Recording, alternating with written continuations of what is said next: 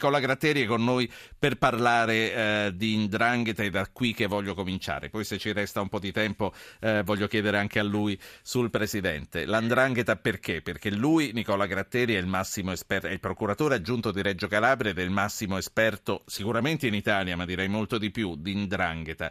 E Indrangheta che è solidamente presente e strutturata anche in Emilia. Bella novità direte, lo sappiamo perché ce l'hanno scritto i giornali da tempo, ma ora c'è la conferma, la prima prima conferma sul fronte giudiziario. Eh, dottor Gratteri, come per l'Aquila, questi ridevano del terremoto del 2012 e si sono aggiudicati buona parte dei lavori di ricostruzione tra Reggio, Bologna, Modena, Mantova e Ferrara. Com'è possibile quello che le voglio chiedere che dopo la Lombardia, dopo l'Expo e il Mose, dopo Mafia Capitale, nessuno riesca ancora e comunque a contrastare la corruzione nelle opere pubbliche?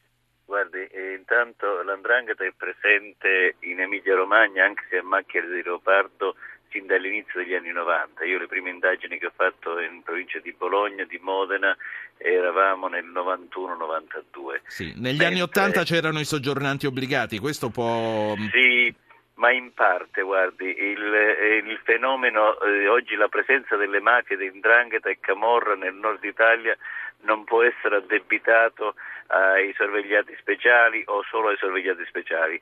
Oggi c'è una domanda e un'offerta che si abbracciano. Oggi sono gli imprenditori del nord che chiedono servizi a basso costo a Ndrangheta e a Camorra, oggi soprattutto in, nel campo dei, del, dei lavori edili.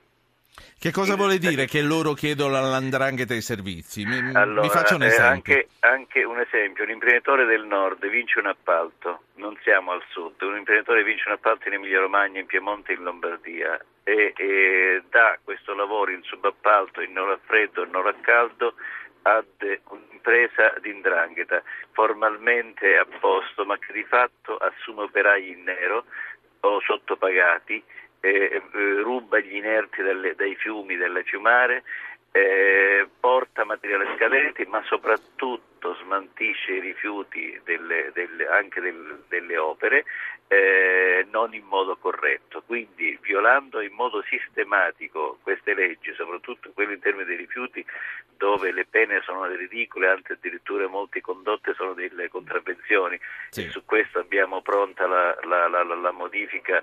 Io domani sarò a Palazzo Chigi a presentare, a depositare il lavoro eh, ufficiale, formale di questa della riforma della commissione ecco. della quale ho, le chiedo, le chiedo una cosa e poi eh, le faccio ascoltare sì. gli interventi sì. dei due ascoltatori questo imprenditore sì. tipo che lei ha citato è un imprenditore pulito non è, eh, è un col... imprenditore pulito incensurato ma spregiudicato Spre- e lui è cosciente, è cosciente certo, nel momento certo, in cui subappalta che va a collidere con la mafia è, è cosciente perché solo le mafie eh, possono, avere, certo. eh, possono offrire servizi a basso costo, solo le mafie possono eh, commettere in modo sistematico, smaltire i rifiuti in modo irregolare, certo, certo. assumere sotto costo, non pagare, eccetera. Faccio... Il dato, sì. cosa sta accadendo in Italia? Il che sta accadendo che negli ultimi decenni c'è stato un crescendo, un abbassamento dell'etica e della morale, e ci si scandalizza sempre meno e ci si è assuefatti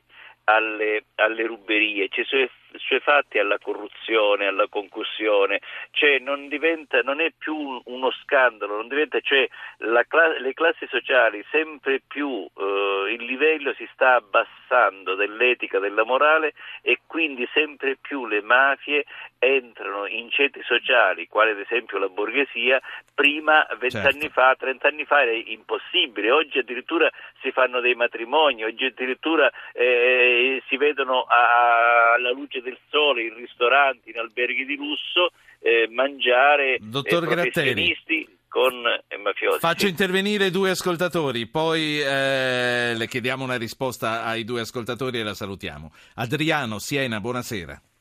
Buonasera, ringrazio Zappi che guardi di questa opportunità unica di parlare col dottor Gratteri perché da, da anni porta avanti una denuncia molto originale in due parti. Lo cito, lui mi confermerà dice tutti i nostri governi, destra e sinistra, non vogliono davvero migliorare la situazione della legalità, uno perché non fanno funzionare la giustizia che reprime il crimine.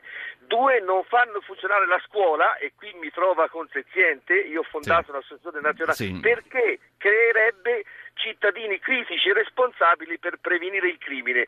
Dico anche a Zapping che mi farebbe piacere entrare in contatto con il dottor Gratteri e quindi se potesse dare a lui il mio numero telefonico. Grazie. Allora, eh, Gratteri dica subito se possiamo dare eh, se, se possiamo bene, darle il numero telefonico di Adriano prima, prima che lei riattacchi glielo diamo. Parla Bruno e poi la faccio parlare. Bruno, buonasera. Buonasera.